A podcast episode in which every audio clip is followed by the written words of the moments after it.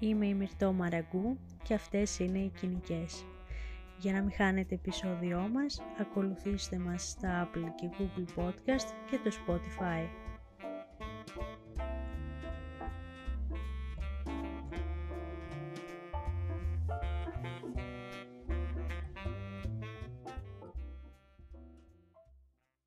Φέτος, μάθε να αγαπάς τον εαυτό σου.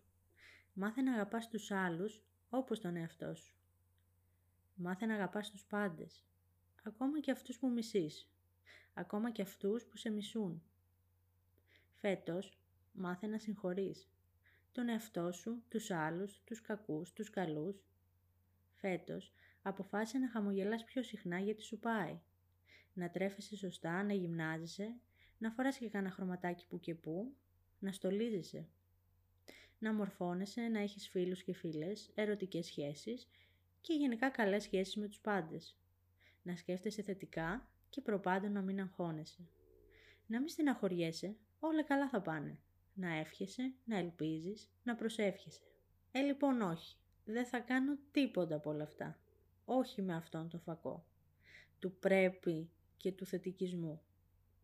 Φέτος, αποφάσισε να μην μάθεις τίποτα. Φέτος, αποφάσισε να μην υποχρεώσεις τον εαυτό σου για τίποτα. Φέτος, αποφάσισε να μην αποφασίσεις. Όχι, δεν πρόκειται για διαφήμιση προϊόντος. Απλά δεν θα κάνω πράγματα για το σε εισαγωγικά καλό μου. Το οποίο σε εισαγωγικά καλό μου, εντέλος τυχαία, είναι και το καλό των άλλων, αλλά τέλος πάντων. Κάποτε μαθαίνεις τη διαφορά, αργείς, αλλά τη μαθαίνεις.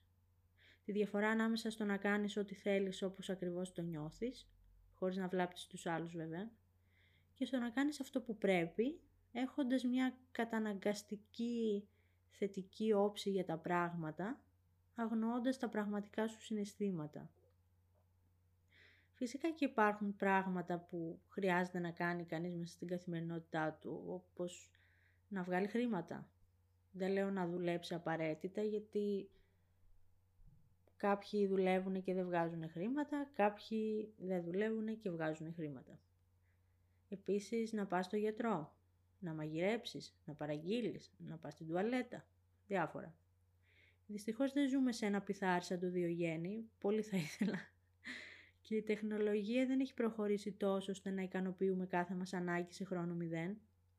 Να τα κάνεις όλα αυτά γιατί χρειάζεται να τα κάνεις, κάπως πρέπει να επιβιώσεις. Όπως και να κάνεις και όλα αυτά που σου προσφέρουν χαρά, ευεξία, δημιουργία, δεν ξέρω. Αλλά και το υπογραμμίζω αυτό, να ξέρεις ότι δεν χρειάζεται να τα βλέπεις όλα θετικά για να βγάλεις τη μέρα ή την υποχρέωση. Shit happens, είναι αυτό που είναι. Και θα νευριάσουμε και θα κλάψουμε και θα τα σπάσουμε, όλα. Δεν λέω, μπορεί όλα να είναι ένα μάθημα ή να συμβαίνουν για κάποιο λόγο. Αλλά αυτό δεν σημαίνει ότι πρέπει να χαιρόμαστε κιόλας. Disclaimer εδώ, γιατί πρόκειται για ένα περίεργο θέμα.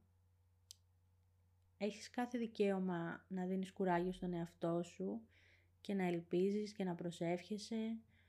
Αυτό κανείς δεν πρόκειται να σου το στερήσει και να το κάνεις αν το νιώθεις. Απλά έχω κουραστεί πάρα πολύ με αυτόν τον θετικισμό και νομίζω ότι πολλοί από εμάς δεν καταλαβαίνουν τι μπορεί να κάνει αυτό στην ψυχική μας υγεία. Καταρχάς αρχίζεις να κάνεις παράλογες συγκρίσεις. «Α, αυτός ζει καλύτερα από μένα». Σφυρίζει αδιάφορα και αλλάζει πλευρό στο κρεβάτι, συνεχίζει και κοιμάται μια χαρά. Σηκώνεται το πρωί, κάνει όλες του τις δουλειές, μέσα στην τρελή χαρά. Το δε TikTok σφίζει από βίντεο καθημερινής περιποίησης και καθαριότητας σπιτιού.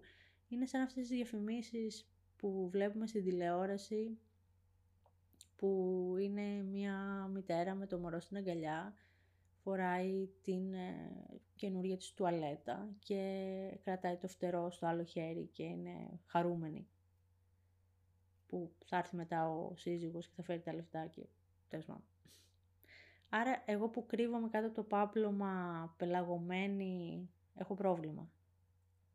Εγώ που κάνω το bare minimum κάθε μέρα και προσπαθώ να βγάλω τις δουλειές μου χωρίς να με καταπιεί το άγχος, κάτι δεν κάνω σωστά.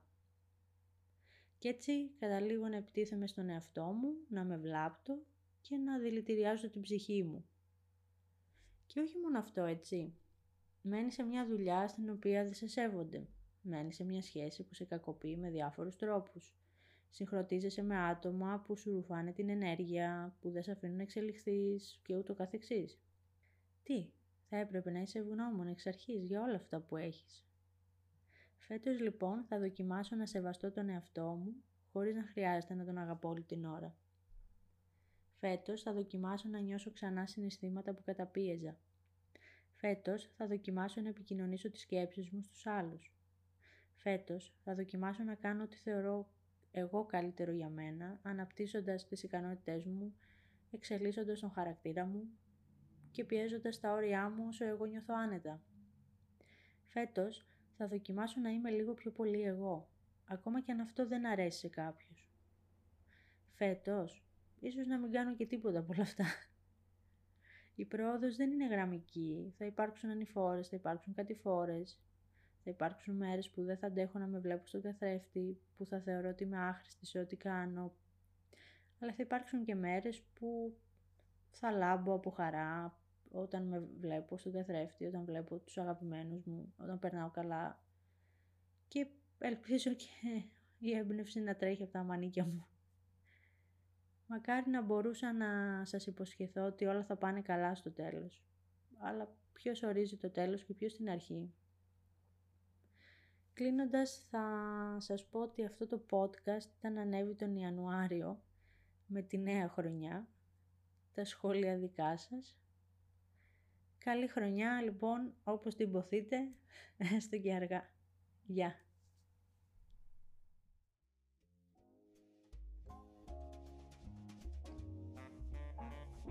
Είμαι η Μυρτώ Μαραγκού και αυτές ήταν οι Κυνικές. Για να μην χάνετε επεισόδιό μας, ακολουθήστε μας στα Apple και Google Podcast και το Spotify.